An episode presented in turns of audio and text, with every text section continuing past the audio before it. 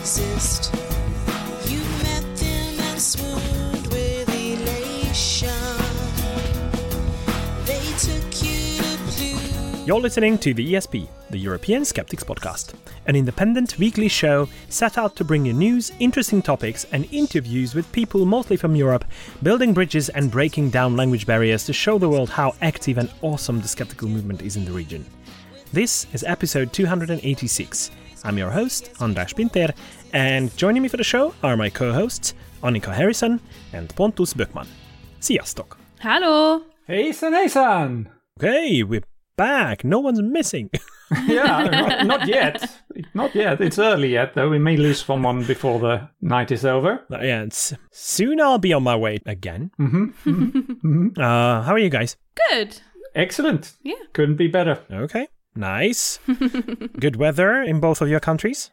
Yes, yeah, it was raining today, but not as much as it used to do a few weeks ago, so...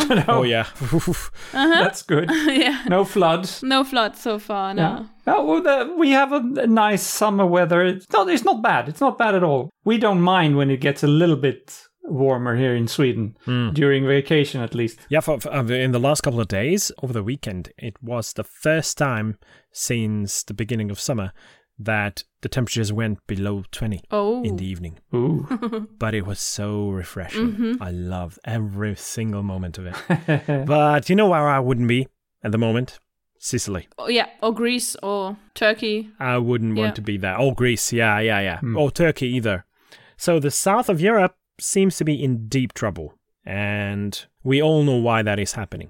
Actually, I just read an expert opinion about that, which says that someone calculated what the probability of all this happening due to natural causes is, and it's less than 1%. So it seems like it's definitely happening because of our misdeeds in the past and the continuing emission of... current misdeeds, yes. Yeah. Greenhouse gases causing global warming and acceleration of that. Yeah, and you can also see the extremes like that. Exactly. Here, literally, people are drowning and a few thousand kilometers south, everything's burning and on fire. It's just like the contrasts are baffling. Exactly. And last week we were talking about how the models are not accurate enough and all that stuff. But they don't have to be super accurate to be able to predict what's going on. And it's not rocket science to deduct these from the fact that the atmosphere is gaining much more energy than it used to have. So the energy is all trapped inside the atmosphere, as opposed to just leaving it without that much greenhouse effect going on. And that translates into all these large energy meteorological events. And there we go. Happy times. Yeah. But apparently governments, instead of dealing with this, they are dealing with political issues, and most of them, especially the more authoritarian ones, they instead want to put people under surveillance so that they can keep their eyes on them for political reasons. So, of course, I'm referring to the Pegasus. What is it? It's not a conspiracy, but it's definitely a scandal. Yes. Yeah. So currently we are talking about 50,000 phone numbers that were leaked on a list of potential people under surveillance. And there is a large international cooperation at the moment going on, which is called the Pegasus Project. And it's really a massive investigative journalism effort, which was joined by Amnesty International as well. And apparently they identified a lot of the clients of this Israeli company that was providing this spyware. And it's called NSO Group. And among the clients, there are several, well, let me just say that rather authoritarian regimes across the world. Azerbaijan, Bahrain, Kazakhstan, Mexico, Morocco, Rwanda, Saudi Arabia, and... Hungary. Of course. We knew that this would be like the cherry on top. The cherry on top. And 300 Hungarian numbers were on the list. And... obviously, the Hungarian government was identified as one being among the clients. And Amnesty International did a further investigation into some handheld devices. And there have been a few identified as being affected, where the software itself, Pegasus, that's the name of the software, was already on the phone. That doesn't necessarily mean that it has been used, but some of them have definitely been used. So that means that the data transfers have already happened. We're talking about the remote turning on the microphones and catching messages and phone calls and all that. But what really pisses me off about all this, obviously Macron is one of the highest profile people included on the list. And obviously, he's pissed off big time. he's now having talks with the Israeli government and all that. But the cynicism of the Hungarian government is what really bugs me, because they claim they didn't do anything unlawful. Technically, they might even be correct because, well, the Hungarian law provides that in cases of potential national security breach, government intelligence services can actually put people under surveillance without any judicial oversight. So no need for that. The signature of the Minister of Justice is enough. Obviously, the Minister of Justice says that at first she said that there was no such thing going on. And then later she said that everything that happened was according to the law. But mind you, they are the ones writing the laws since 2010, when they gained an overwhelming majority in parliament, so they could write anything. Yeah.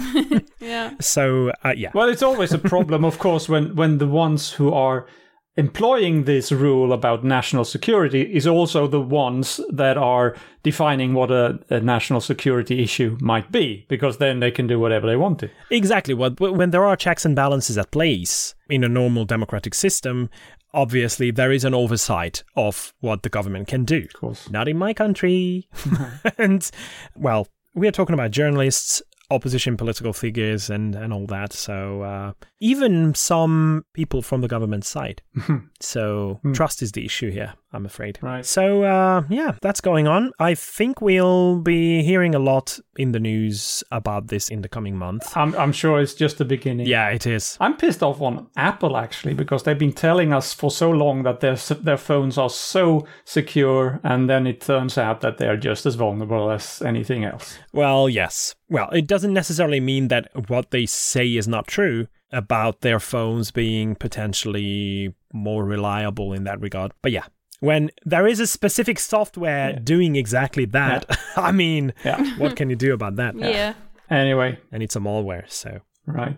Hey, András, you mentioned rocket science before. So do you still want to go into space? Of course. Yeah, okay. I would probably die, but...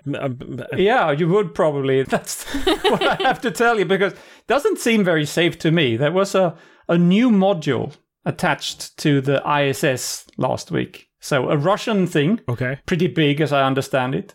It had a lab and crew quarters and a new docking port and an airlock and things. It's called Nauka or something like that. It means science in Russian, apparently. And not only at one point was it on the wrong course on its way to the ISS, so they almost lost it. They had to fire some extra thrusters to get it to the right place. But when they actually had attached it, it suddenly started to fire its thrusters again, which turned the whole ISS over 45 degrees in the wrong direction. Imagine that happening. Yeah. When you're on board. I mean, the ISS, oh my God. Fucking hell, that must have been really terrifying to be there. But you know, I have a little bit surprise for you, because luckily this is the internet age. So I managed to get hold of the actual NASA communication with the ISS, so we can tell exactly what happened. So here it comes.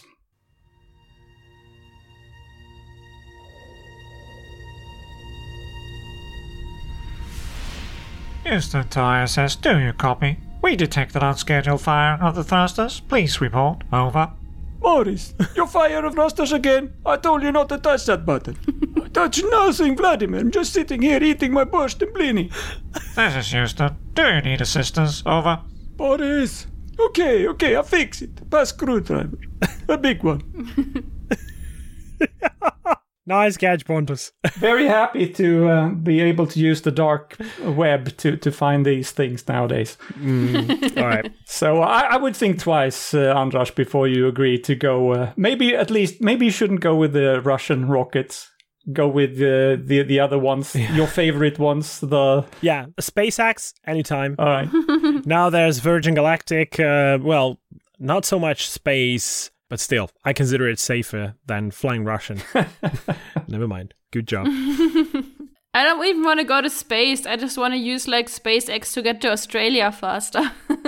That would be good. Oh, you don't necessarily need SpaceX for that. Not necessarily. You could probably use Virgin Galactic at some point. Yeah. For that purpose. It would just be so cool to just travel up like half an hour or 40 minutes and then just travel down for half an hour, 30 minutes, and then you're in Australia. How cool would that be? That would be great. And then have Richard Saunders greeting you there and Maynard and all of those guys. Yes.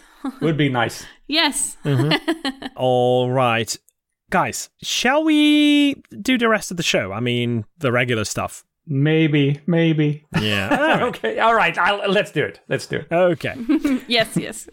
And of course, as usual, we will start with something with relevance to this week in skepticism. Yeah, and this week, we celebrate the birthday of Mai Thi Nguyen-Kim, who was born on the 7th of August 1987 in Heppenheim, that's in Hesse. So, in Germany. In Germany, yeah. In the federal country that's around Frankfurt. Mm-hmm. She's a German science communicator, chemist, TV presenter and YouTuber. And I talked about her on the show before because she got the German Order of Merit last year, the Federal Cross of Merit. Mm-hmm. Her parents are from South Vietnam, and she studied at Johannes Gutenberg University in Mainz and Massachusetts Institute of Technology. She worked on her PhD at Harvard, in Potsdam and in Aachen. And she started The Secret Life of Scientists in 2015. That's a YouTube channel. And she started Schön Schlau, which means like, it's a pun. It means like very smart. And it also means like beautiful smart. Oh, beautiful smart, yeah. Beautiful, but it can also, you can also just use it as pretty in a way of like quite smart. Like. Okay, so you can make use of it in both senses. Yeah, exactly. Okay. And she opened that up in 2016, but then later renamed it to My Lab, which is also, of course, a pun on her name and then also my, like mine. Yeah. During the COVID pandemic, her videos had millions of viewers because she was explaining a lot of things very well. She's also a book author and a presenter of the TV show Quarks on TV. And she has several awards like the Grimme Prize in this year and, as I already said, the Federal Cross of Merit last year. She also got elected into the Senate of Max Planck Society last June, so June 2020. She's, I would say, like a very prolific or one of like the prolific science communicator in Germany right now. So yeah, happy birthday, Mai Thi. Yeah, happy birthday. And a very good job educating the public about all that science. Yeah, and she's doing that so well because she doesn't underestimate people. She is telling them like complicated stuff, but she's explaining it well. And she's not like, oh, they won't understand. Like she's not patronizing in any kind of way. Yeah. Well, it's a skill. Yes. We so much need science people who can communicate well. Yes. Yeah. That is so rare, actually. Yeah, and I don't want to sound very shallow, but she's also very good to look at. I mean, so I don't blame her for naming her show at the beginning with that specific name. That's why I asked you back whether it could really be used for both senses. Yeah, it can. Yeah, so I wonder how much that matters with reaching young audiences. To be pretty? To look good? Yeah. I think it does matter. Yeah. I think it does matter, unfortunately, in any discipline. If you want to reach out, people are shallow like you, András, and they look at people who look good. That's unfortunate, but true. Yeah, there are even studies of like that people who look very well, that they are usually a bit less proficient in things because people will always want to help them and it's always easier for them. Interesting. So, okay. Yeah. I would say it's definitely important to, or it doesn't hurt, at least. Yeah, especially in the age of TikTok and Instagram, where everyone just wants to be pretty and wants to look pretty, and people are being followed based on only their looks. Yeah, that's interesting. Arguably, it could be different for people spreading the word of science because that requires a certain level of interest in these topics. But science popularization is a different thing. It's not necessarily aimed at people who already know their science. I think it's also like in our time, famous people usually have to be the package, like the whole package. Because, for example, if Mai would have a very shitty voice, for example. Yeah, like that. Yeah, she couldn't narrate her own videos, you know. That's right. So that's right. It's like you have to be a whole package, and that's not easy to do. Yeah. It also explains why we chose an audio-only medium to reach out. Yeah, now you know people. Yeah. And it's not because of Annika, it's because of the two of us. Yeah, that's true, that's true. Yeah, so... Happy birthday! That I still have to deal with, the fact that I won't make it as a YouTuber. But happy birthday, Mai, and congratulations on all the accounts of you winning those great prizes and all that esteem that surrounds you. I wonder if we'll be able to meet her at some point. Hopefully, yeah. One of the skeptical conferences. That would be cool. Perhaps. Yeah, wouldn't it? It might be that she, like, her payroll might be a bit too high for some skeptics right now. Oh, you think? Okay. Maybe. I don't know. That means that we won't have her on the show. But yeah, we'll see. We can always try. Yeah. We can be optimistic. Yeah. Okay. Thanks very much, Annika. Thank you. And I'm wondering if we have something to poke the Pope for today. The Pope is taking it slow at the moment, and the speculation is that he's taking it a bit relaxed, so after his surgery last month. Also, in Italy right now, it's vacation time, and it also affects the activity in the Vatican, of course, not just in Italy. Yeah, yeah. So I think we'll give him a rest for the time being and see what he comes up with in the future. Sounds good. Okay. That means we are moving on to the COVID update that we haven't had for a while. Well, yeah, we will have a couple of COVID-related news items as well, but I just wanted to mention something that listener Bob drew our attention to. Yeah, Bob should be named our special correspondent at this point. He's pretty much that, from Spain. Yeah, Bob sent a couple of articles our way about Spain and how Spain is currently the country with the greatest proportion of the population having been vaccinated twice among the 50 most populous countries of the world, which is absolutely amazing. They are a little bit ahead of the United Kingdom. Just a little bit, a couple of percent.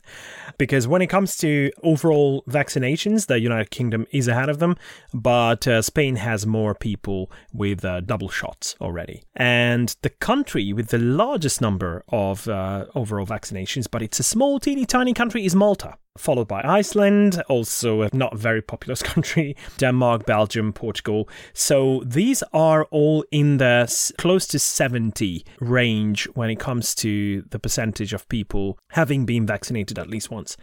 You know which country has the greatest proportion of double vaccination compared to the overall number of vaccinations? No. No. Haha, it's Hungary. Ooh. Oh, right.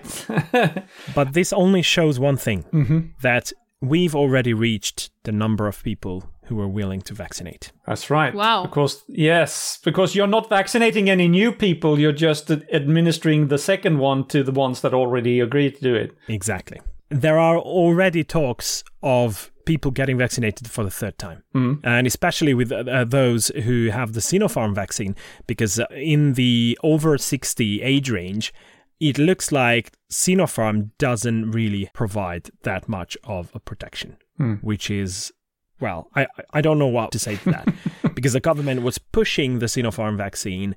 So this is how we reached that level of vaccination in proportion to the overall population. But now it's stopped, because there are no people left who want to vaccinate. Wow. And that's because of all the misinformation and all the distrust towards the government. So people don't know what to think.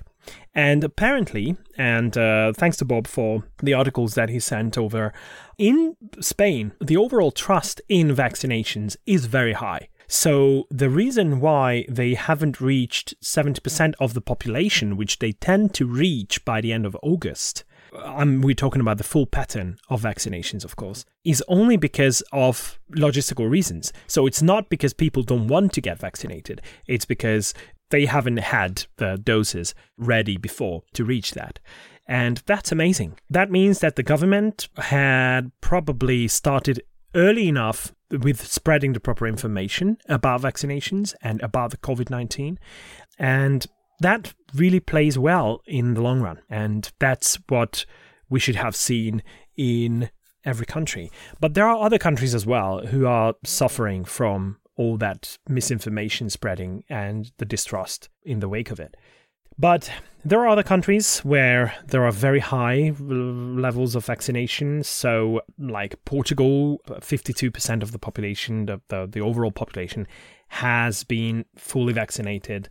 Italy is doing very well. Sweden, it looks like Sweden has a different approach, that it's more important apparently to vaccinate everyone at least once than to rush through the whole population with the double vaccination. It's changing a little bit now because there was a shortage of vaccines earlier. Okay. But it's no longer the case. So now I think we're catching up on the second doses as well. And there's even talk about a third dose, even if nothing has been decided yet, and it'll probably won't be this year, but it's probably coming for at least for some categories of people. Also now they are vaccinating younger people, so 16 years and older, and also in some regions even 12 years and older. Yeah, and in many of these countries that I mentioned, the population over 80 has already been fully vaccinated, which is the most important part. Which brings me to another thing that I wanted to talk about. And that is the sentiment that's currently spreading, which is that it doesn't make any difference because now more vaccinated than unvaccinated people are falling ill and dying from coronavirus, which is true. But the reason for that is because we're talking about the elderly population. And the more people are vaccinated, the more we will see how it's not 100% protection that the vaccination provides you with, right? So people over 70 or 80, they are at a much greater risk from COVID-19 than anyone, even unvaccinated people who are like 30 or 35, right? So we need to keep that in mind as well when we try to assess the situation. Right. And people are not good at math. So if you compare a very big group of the population, they're the ones that have been vaccinated, with a very, very small group that has not been vaccinated, then, of course, the bigger group will have more cases in absolute numbers because they are 98, 99% of the total population. Yeah. That doesn't mean that vaccines doesn't work. Exactly. That's the message. It doesn't mean that vaccines don't work. They do work, and the numbers are going down, that we do see. But there is another thing that we have to mention, that currently all over Europe, it seems like the most prevalent variant of the SARS-CoV-2 virus is unfortunately the Delta variant. And some experts refer to it as being so contagious that it compares to chickenpox when it comes to how contagious it is. And that is scary, because even if it doesn't lead to a more severe disease, it still means that people will spread it more easily. And that means that if people can catch it, because even from falling ill, the COVID-19 vaccines will not protect you 100%. That means that more people will be vulnerable to that small effect that we see. Yeah, and so, it means that the variant will live in the population longer, which means it also has better chances of opportunities of developing into the whatever variant that will be even worse. Exactly. Yeah. And it sounds very alarmist, but it is true that sooner or later there might be new variants coming up that are actually resistant to the vaccines. And then we're all screwed, because if they spread more easily and they're resistant, then the whole thing starts from scratch. And, yoo-hoo! So people, please. Yeah, and we're in summer right now, you know. It's like it can only get better, right?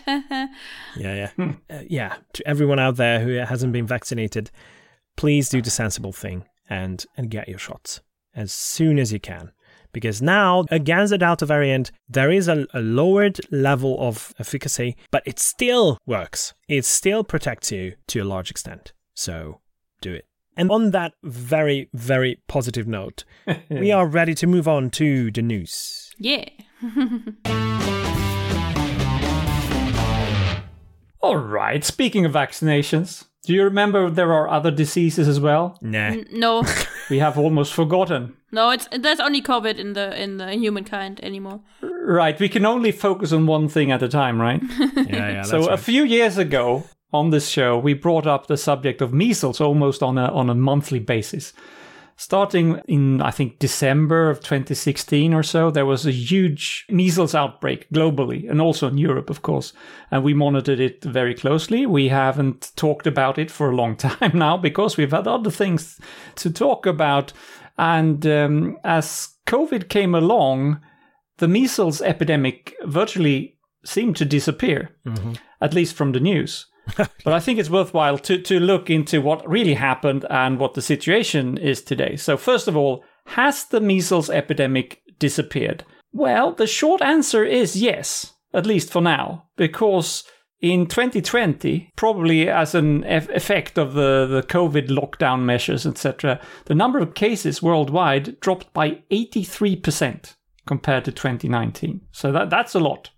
And that's from 873,000 cases down to 151,000 cases. So it's still about 150,000 cases in the world in 2020. But as I said, it's a drop of 83%. The European region, as it's defined by the WHO, which includes not just the UK, which we have not really gotten familiar with yet, that it doesn't belong to Europe. But anyway, but it also includes Switzerland, of course, and then also Ukraine, Russia, Belarus, and others in what I would call proper Europe, if you think geographically. But it also contains Israel, Kazakhstan, Azerbaijan, Kyrgyzstan, etc. And if you take all of that region, the drop was even bigger. It was 90%. Looking only at the EU, the drop was 87%. And in EU, we had 1,763 cases last year of the measles. It's a huge improvement. You can say it actually almost has disappeared. So there's nothing bad like the COVID pandemic that doesn't have something positive. COVID, for all its horribleness, at least saved us from the measles, right? Yay! Wrong! It didn't. Because the pandemic didn't just stop the measles epidemic. It also was a major blow to the measles vaccination efforts. So we know that measles is probably the most contagious disease there is. I don't have the science behind that, but it is extremely contagious. The accepted wisdom is that you need to have a vaccination rate of about 95% or above to keep measles under control in a population. That's the so-called herd immunity. Anything below that, anything below 95%, means that it continues to be a big problem for the community. There's a report from WHO that was released on 15th of July, and it shows that the measles vaccination rate worldwide fell from an already too low vaccination rate of 81.5% in 2019 to 77.5% in 2020. So right now in the world, we're just above 77% when we want to be at 95%. And this is having two doses. What you need to have is two doses. And this means, of course, as soon as the COVID restrictions are removed and we can move around again in society, measles will have a field day and will come back with a vengeance. In the EU, the trend is the same, even if it's a little bit better here. In 2020, we are now at 90% instead of previously 91%, but the trend is down. And please remember, we should be at 95%. And if we want to look a little bit into some countries, I'm happy to say that Sweden is at 95% and it's pretty stable. I think Hungary is doing fairly well. I don't have the numbers for 2020, but since the vaccinations, I believe, are mandatory, right, in Hungary. Yes, they are. Hungary leads the EU list by 99% in 2019. So I think it's still pretty good. Wow. But there are other countries that are not doing so very well. Bulgaria, for instance, dropped from 95% to 84%. And there are others that are doing the same, showing the wrong direction, like Lithuania, like Estonia. They're all going in the wrong direction. So we're not out of the woods yet, to say the least. And when we get out of the pandemic, or we should start already now, but it's very hard to get focus on that. But we really need to start the vaccination efforts again against the measles and pick up. There are some countries that are very, very low, like below 50%, and that's almost nothing. Yeah. Did you know that I had the measles as a baby? Oh, you did? I think I had it too, actually. Yeah. I'm not quite sure. Because of anti-vax people, actually. Oh. Yeah. Ooh. Yeah. Even when I was a kid, we had it as a mandatory vaccination, so it's... We did too, but I was too young to get vaccinated against that, because in Germany, you only get vaccinated around a year, in, the MMR vaccine. And yeah, some acquaintances of friends, like of four corners or so, they were anti-vax, and the children had measles, and they didn't tell anybody. Oh, shame. And yeah, I got the measles as a few months old. I was just lucky. Okay, so it wasn't because of your parents, it was because of some other idiot. It was of some idiots, yeah. My parents were livid when they found out that yeah. This kid had the measles and they didn't tell anybody, and still went to, like, I think at a birthday party or so. This was just, like, not funny, but I was just lucky that I didn't get nothing stayed. Yeah. So right, yeah. Because, well, of course, we had it rough when I was a kid. Growing up in the late 60s, early 70s, I don't think that measles vaccines were distributed to everybody at the time. I don't know. So I think I remember there were talks about, in positive terms, there were talks about having measles parties and stuff when I grew up. Oh, yeah. And I had a lot of the childhood diseases. I remember having the mumps, I rubella, I had chickenpox. I do believe I had the measles as well. I don't remember. I don't recall. Yeah, I had chickenpox too, and scarlet fever, like a few times. Yeah, I think scarlet fever I had that as well. I know. I know that we didn't get a combined vaccine, so we were vaccinated against measles, not against, I think, also rubella, but not mumps. And I don't remember having contracted mumps, but my little sister did. So that's for sure. At the end of the 1980s. But back then, what wasn't mandatory was the chickenpox vaccine, which is now, I believe, here in my country. It's just become part of the regular program here in Sweden. I don't know why it took so long, but just 2 years ago or something. So my three children all had chickenpox at different stages when they grew up. Yeah, and it can be scarring, quite literally. Like, it's just like... Yeah, and I'm so angry because even when they were small, there was the vaccine. We just didn't know about it, and it wasn't part of the program. Yeah. But there are still people holding chickenpox parties. Yeah, I'm sure there are. Which should not be happening either. But going back to the original topic, I find it absolutely fascinating that how well the drop in the numbers of different infections, like bacterial and viral infections as well, like influenza, chickenpox, even dengue fever and malaria. Were lowered because people were inside, not being bitten by all those mosquitoes, not spreading through the mosquitoes.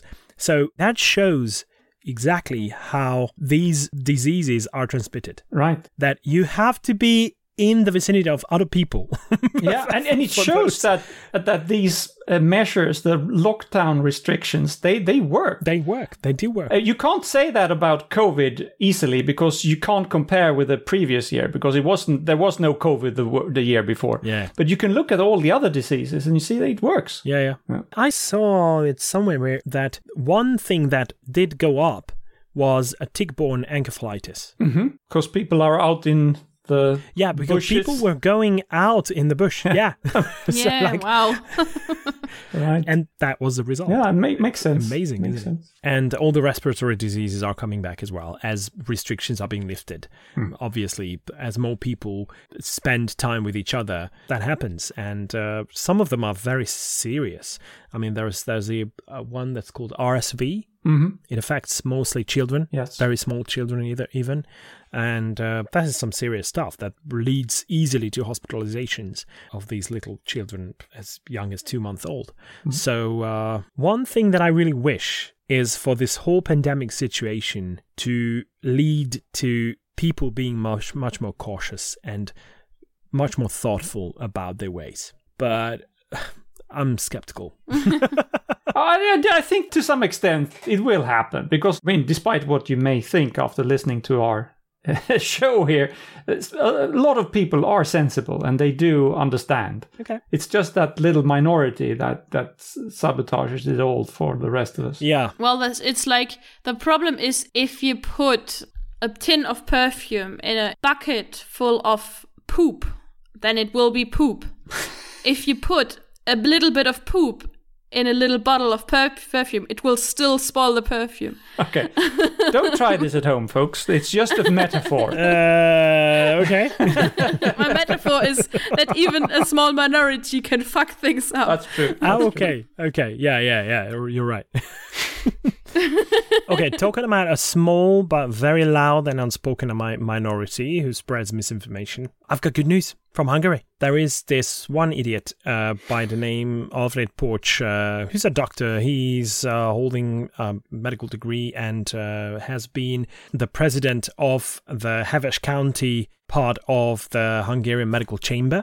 However, he's been spreading misinformation and all the nonsense about COVID-19, claiming that it's not a thing, that people should not be vaccinated. And recently, he spoke up against mandatory vaccinations when the government decided to make it mandatory for healthcare workers, which it wasn't before. That's the surprising part, I think. But this was the last straw, and the Hungarian Medical Chamber decided to suspend him for half a year. I wondered when you were going to get to the good news. Yeah. So that means that he cannot practice medicine for half a year until he's reinstated. And if he goes on spreading his nonsense and basically going against everything that the Hungarian Medical Chamber stands for in terms of public health issues, then he risks permanently losing his membership. And that means permanently losing his ability to practice medicine. I mean, not the ability, but the license to practice medicine. Yeah. But I have to tell you that this guy is absolutely amazing. The guy is a proponent of like old Hungarian shamanism as well. Ooh. So all that crazy stuff. And when he gives a talk, he always starts it with some old Hungarian prayers. A bunch of them at the beginning and a bunch of them at the end of the session. And then the way he speaks about all these issues is not based in any kind of factual information at all. So he doesn't care how much of what he says is factual. He believes deeply in all that shit. And this is why the medical chamber decided that enough is enough. And we have to do something about it. And I think it was about time. So well done. Yeah. And something that should be well done but isn't is that there was a big study about how well social media giants will take action against racists. So what they found out is that Facebook, Twitter, Instagram, YouTube and TikTok failed to act despite reported anti-Jewish posts. There was a systematic failure actually to tackle anti-Semitism and racism. The researchers from the Center for Countering Digital Hate, CCDH, flagged hundreds of anti-Semitic posts and they failed to act on 84% of these posts that were spreading anti-Jewish hatred and propaganda. So that was Nazi, neo-Nazi and white supremacist content. Aye. In total, they found 714 posts that clearly violated the policies. and fewer than 6 got removed. They were particularly poor at acting on anti-Semitic conspiracy theories and Holocaust denial, which doesn't surprise us, I think. Facebook here was the worst offender. They only acted on 10.9% of the reported posts. Twitter acted on 11%, so it's not that much better.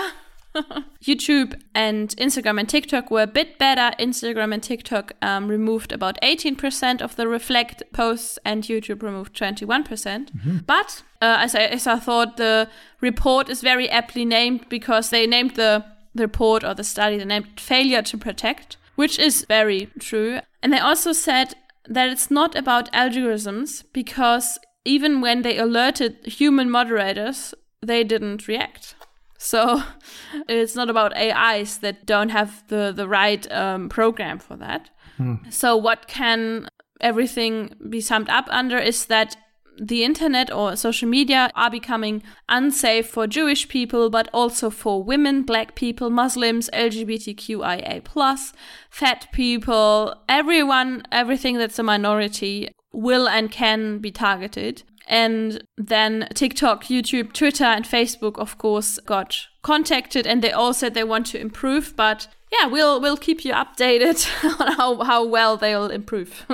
It's always what they say, don't they? Yeah. We want to improve our system. Well, what can they say? They can't say, really, we don't care. Yeah, but it's pretty much what they're saying. Who gives a fuck? Even if they don't, they can't say that. Yeah, they can't say like, oh, we actually endorse anti-Semitism, come on. Because it generates a lot of traffic. Yeah, they can't say that. And that's what we need. Exactly. Yeah, that's what we need.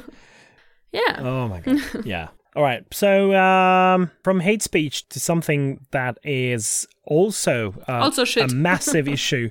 And we are in deep shit, yes. And that is with all the water reserves of the world. Well, you know that when we're talking about freshwater reserves, we're mostly referring to massive chunks of ice. Where do we find them? On Antarctica and on Greenland. Both of them are covered with an enormous ice sheet. And apparently the Northern Hemisphere has seen such a warm summer this time that temperatures above the north of Greenland have reached over 20 degrees Celsius, which is twice the summer average for that area. Great. And as a result, since July the 27th, roughly 8.5 billion metric tons of ice has been lost per day from the surface. Oh, Jesus. Wow. How much is that, Anders? How can we get a grip on how much that is?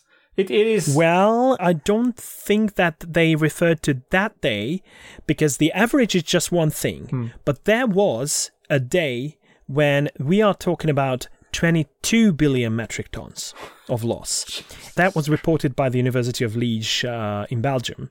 And climate scientist Xavier Fetweis said that amount of water could cover the whole of Florida in 5 centimeters of water. So that's a pretty large amount of water that left Greenland and ended up in the ocean. And it's happening on a daily basis. And when we're talking about the old records, since 1994, 6.4 trillion metric tons have been lost.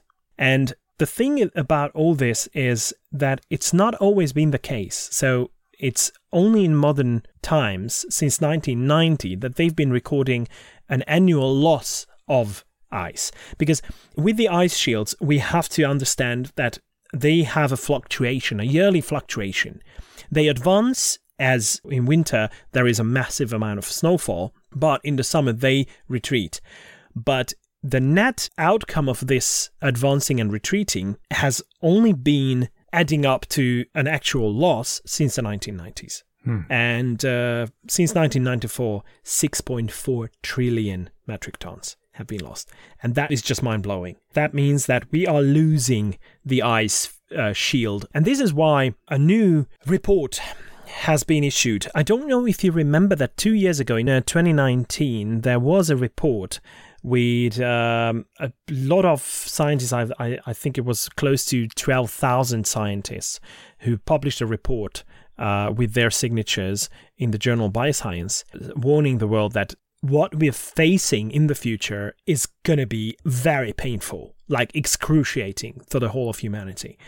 And, well, not much has happened since. So they are now at the number of 14,000 scientists. And there are close to 2,000 jurisdictions in 34 countries who also joined this initiative of warning the planet, warning people that we need to take this seriously. And, well, I don't know how much this will achieve, but what they are referring to is what they call planetary vital signs. And obviously we can romanticize it to the Gaia theory about how the world, the planet, is basically a living organism, but it's not how we need to think of it. But we need to think of the different aspects of how we live our lives on the planet. The food resources, the air that we breathe in, the economic situation that we need to face, the energy use, that we have an increasing demand for energy. So we have to be very thoughtful about how we try to provide all that energy. And the melting ice, which means that in some places there is an actual shortage of freshwater supply. Just the other day, we've heard a couple of places on Earth where there have been restrictions in the last couple of years regarding freshwater use for like irrigation or all that. Now, there were a couple of days here in my country where some cities had to apply restrictions on freshwater use. So, and we consider ourselves very rich in freshwater here in the Carpathian Basin. Yeah. It has happened here as well in the south of Sweden. Not this year, but a couple of years ago. It's not infrequent, actually, that they say, no watering the lawn for this month because that's unnecessary. And we had 1 year, I think it was 2 years ago, our lawn basically died. It was a desert. And we just had to let that happen because you weren't allowed to water. Yeah. I think it was 2 years ago when I was up in Scotland and I saw yellow grass, which is not a very common scene. Not what you expect. No? Yeah, I think I remember coming back from Australia to Germany a few years ago, and the grass looked like it was from Australia in my parents' yard. I was just like, it's brown, yellow, and I don't know grass that's not green. Yeah. A science alert. They wrote an article, I think it was publication from AFP, mentioning how many different words and expressions we have to use because of the climate crisis. Because there are things like firenadoes yes, that are getting more common, dry thunderstorms, urban heat islands are among the things, savannification that's happening all over the world, and flight shaming, which I will be exposed to a lot of, I think, if I don't have a career change anytime soon. And it's pretty understandable. So, yeah, we need to live with things that we have to have words for. Yeah, but it's like new times, new words, right? Oh, yeah. And I also I recently read an article where they said the climate crisis will also show who's privileged and who's not, because privileged people can move away from unlivable areas in the future. Yeah. Now to something completely different. Facebook got faulted at a German court because of how they were handling hate speech. And if you think that was because they are too lenient and only remove roughly 11% of the things that I talked about before.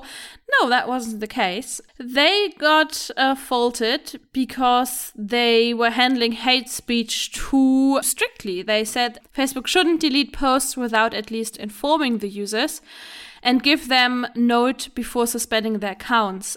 They said Facebook is not entitled to delete posts, and they said that the violation of community standards and violation or using hate speech is not defined precisely enough.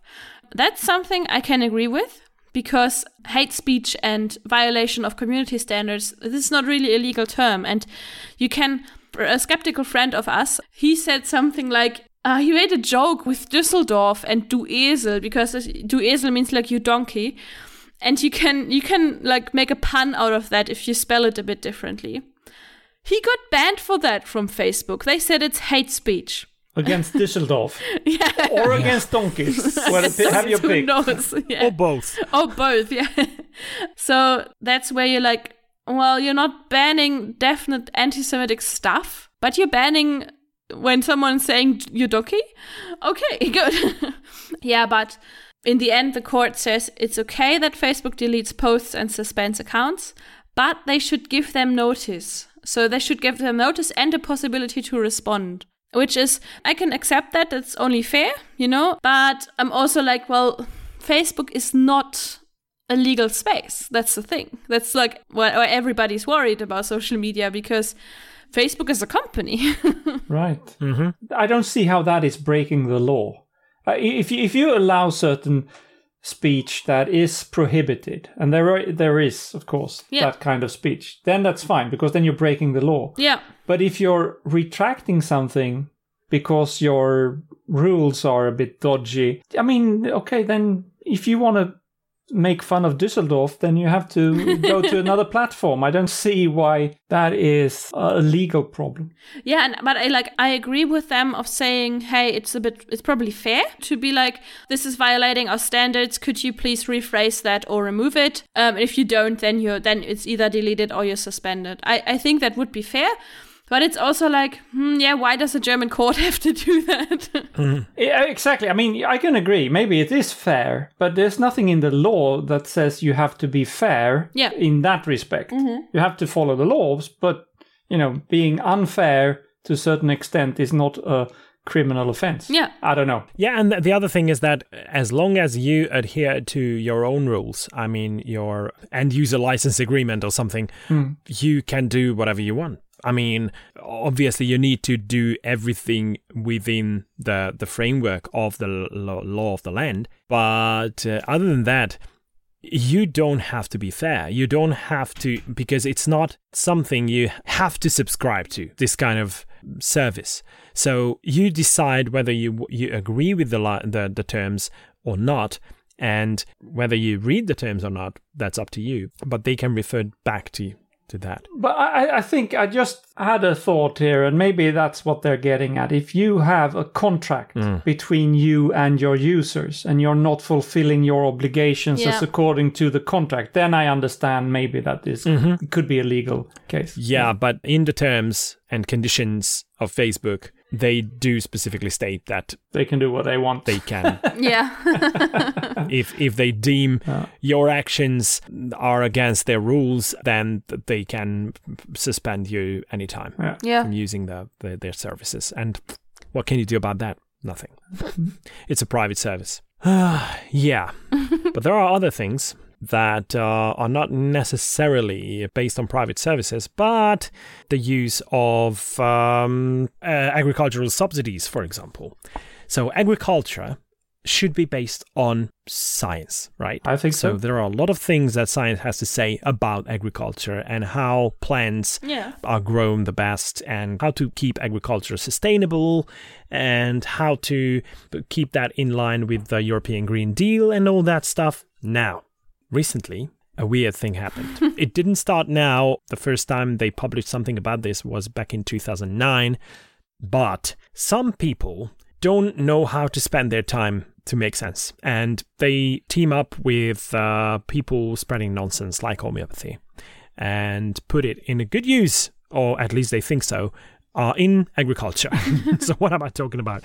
People from the School of Integrated Medicine of Palermo and the Department of Agricultural and Food Sciences at the University of Bologna, they teamed up and wrote an article in the journal OBM Integrative and Complementary Medicine with the title Systemic Agro-Homeopathy, a New Approach to Agriculture. Mm-hmm. When you read through, even in the abstract, they start out by bullshitting your head off, basically, with how homeopathy should be applied to tackling plant diseases and how to keep agriculture sustainable.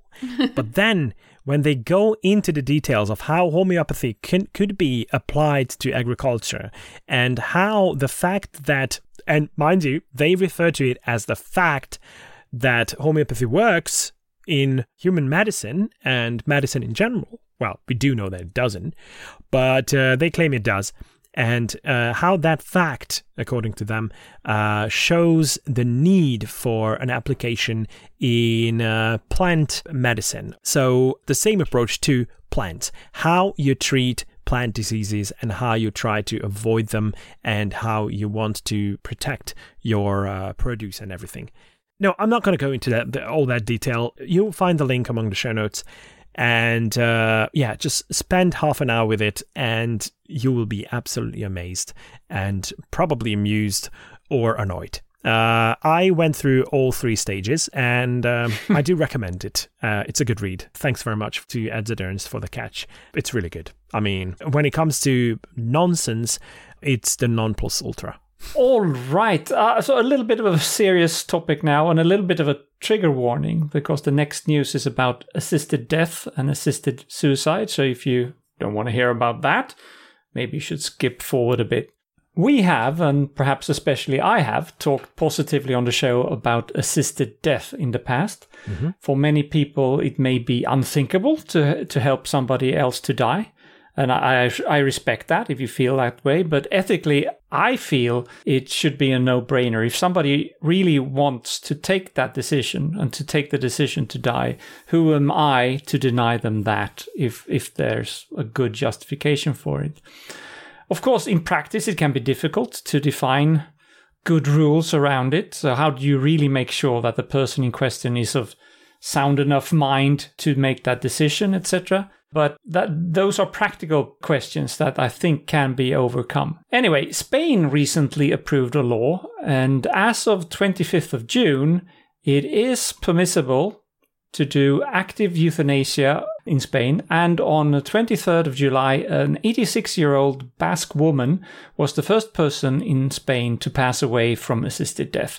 In her case, it was very well documented all the way back from 2011 that this was her wish. And at the time then, she was in full mental health.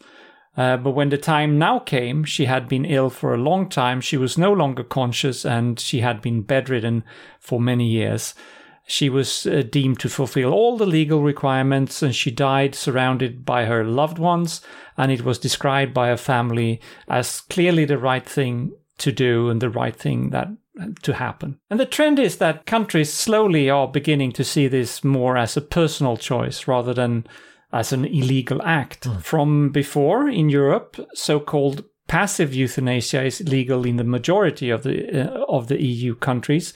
Active euthanasia is allowed in Belgium, Luxembourg, and in the Netherlands. Switzerland, which we hear a lot about, and of course, it's not a part of EU, but it distinguishes between active euthanasia and assisted suicide, which is two different things according to their rules, which means that it's legal to supply a person with lethal drugs if the patient really wants that and if you fulfill certain criteria, but it's not permissible to actually assist, actively perform anything that kills somebody. So that's where we stand, and I think it's interesting to see that there is this trend. It's not going very, very fast, but I think it is true that we do, in some respects, treat our own pets better than our own elderly people, because you can put a dog to sleep when you've realized that this individual, this dog, is not enjoying life anymore. It's just a long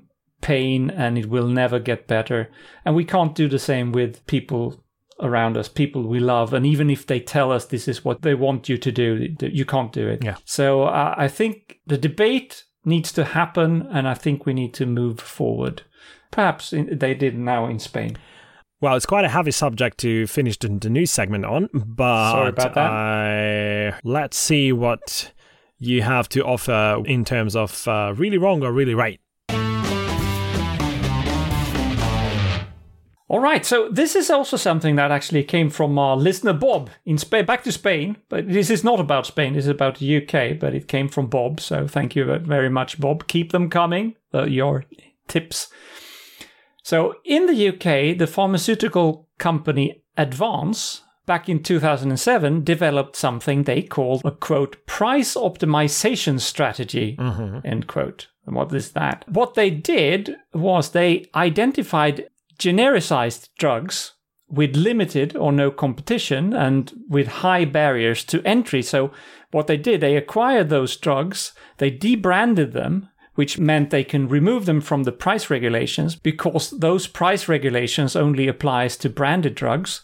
And by doing so, they were then free to set whatever prices they wanted. So no regulation and no competition, and that made they can start making a fortune. One of the drugs that they applied this strategy to is a tablet used to treat thyroid hormone deficiency. Now, the CMA in the UK, that's the Competition and Markets Authority, has found that they have increased the cost of this drug by 6,000% since 2007. Wow. And this is really a disaster for patients because, as the chief executive of the CMA puts it, quote, "Advance decision to ratchet up the price of levothyroxine tablets and impose excessive and unfair prices for over 8 years came as a huge cost for the NHS and ultimately to UK taxpayers. But that wasn't all. It also meant that people dealing with depression and extreme fatigue as a result of their thyroid conditions were told they could not continue to receive the most effective treatment for them due to its increased price." End quote. So you take a drug, there's no chance of any competition, you debrand it, and then you can, according to the rules, you can just set your own price. Yeah. And then a pill that is maybe £1 per pill, and then suddenly it's £600 per pill, and you make a fortune. So the good news is that the CMA has now fined Advanced and its associate companies over £100 million to compensate the NHS. Good for them. That's quite a sum.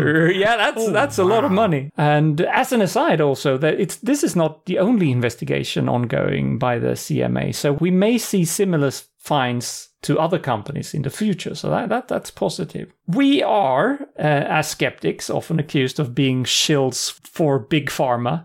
But we do not hesitate to call out the pharmaceutical industry when they behave dishonest and or in manipulative ways. So, therefore, for being immoral, blood-sucking scumbags and exploiting the healthcare system, the pharmaceutical company Advance and its associates get this week's prize for being really wrong. Well deserved.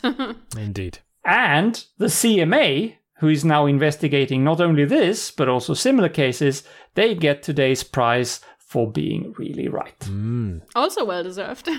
yeah, and a well-balanced segment. Mm. Very good. Thank you very much, Pontus. Thank you. And thanks to the CMA as well for this catch. Nice one. And wow, what a big fine. That's always good to hear when people are scamming others. Yeah, but it's important because otherwise, if the fine is lower than the profit they make, it just becomes, cost of doing business. And okay, we'll be fine, but we will pay the fine and we'll just continue. But it should really hurt, so they don't do it again. Yeah. Otherwise, it's just calculated in the profit. Yeah. So, well, yeah. So that brings us to the end of the show. But before we go, as usual, we need a quote. And I brought a quote from Gerty Kori, an Austria-Hungarian-American biochemist, and the third ever woman to receive a Nobel Prize in science. Woohoo. So the quote is, "The love for and dedication to my work seems to me the basis for happiness. As a research worker, the unforgettable moments of my life are those rare ones when the veil over nature's secrets seems suddenly to lift, and when what was dark and chaotic appears in a clear and beautiful light and pattern." Oh, nice. Ooh, Very poetic, very poetic. It is poetic and it's very romantic. I think it's love for science that comes through. It's love for science. It makes me want to be a researcher. Yes. yeah, exactly. And I like how she referred to being a scientist as a research worker. Yeah. And this is what most people are currently. So we don't live in an age of individual scientists making big breakthroughs anymore. It's a team effort. There are teams working on things. And that is something that has to be understood by people. And it started sometime really around the beginning of the 20th century. And I think Gerty Kori was among the ones who experienced that firsthand. Yeah. So, yeah. All right. That really concludes our show. And on that occasion, I'd like to thank both of you, Annika and Pontus, for joining me today. Thank you. Thanks a lot. Many thanks to our listeners as well for tuning in. Please keep doing so. And until next week, goodbye. Tschüss. Hejdå. Vislat.